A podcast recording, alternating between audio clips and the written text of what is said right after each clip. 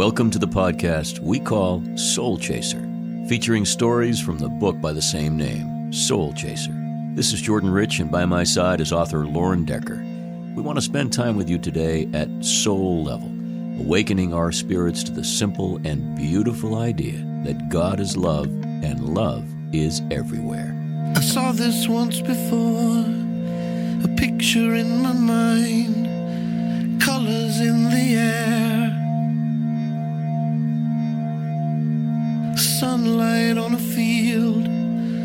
Lovers in a dance. Love is everywhere. Mm, love is everywhere.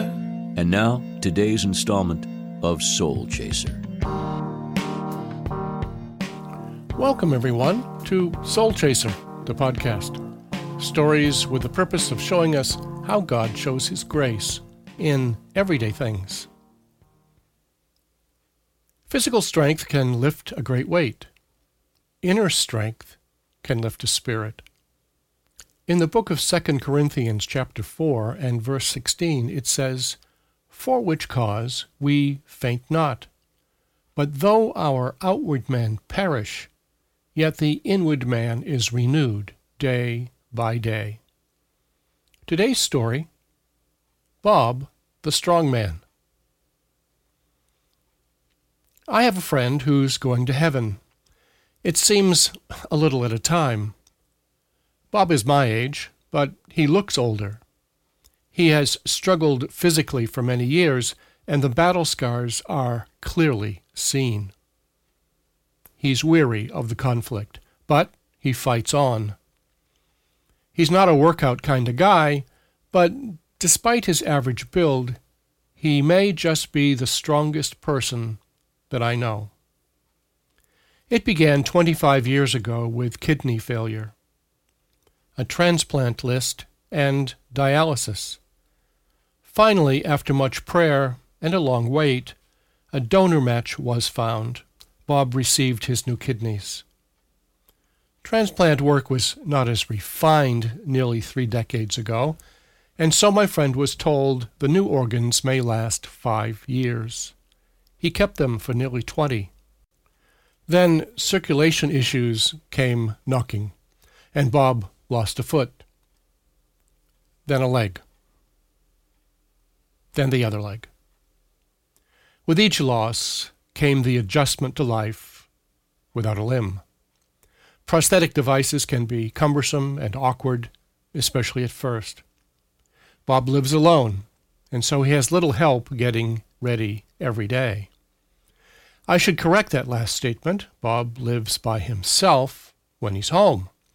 For despite his handicaps, he is often out and about, paying visits to others, attending church, or teaching at a Bible study that he's, he's led for years. His careful instruction in the Scriptures attracts eager listeners from both young and old. He keeps a busy schedule despite having to go to the clinic three days out of every five. There, the kidney dialysis machine is hooked up to my weary friend, and he remains attached for hours. For those of us who have never undergone a dialysis treatment, we just don't comprehend the effort required. It's painful. It's dangerous. It wears you out. Each week, Bob is driven to the clinic where he's hooked up to the machine that will cleanse his blood. Cheery on the way, content while there, sleepy on the way back home, Bob plugs on in the struggle to live. The other day, a raging infection in his hand meant the doctors took another piece of Bob. This time it was a finger. But you see, with each loss, Bob does not weaken. Instead, he grows stronger. I think God must still need most of Bob here on planet Earth. I know I do. He's the strongest man I know. Father God, I pray for all those who, like Bob, have suffered loss.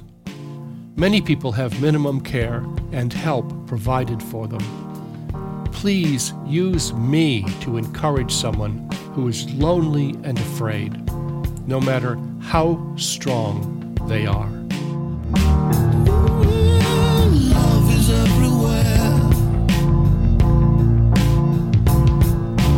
Love is everywhere. This has been Soul Chaser. Hope this program has caused you to consider the vastness of God's love for you. Nothing is going to change that reality, but love can certainly change you. Remember, love is everywhere, and God is love. For more stories with a purpose, pick up a copy of Soul Chaser Devotions to Anchor the Soul, available on our website, soulchaserbook.com, or find it at amazon.com. This is Jordan Rich Lauren Decker and Soul Chaser. See you next time.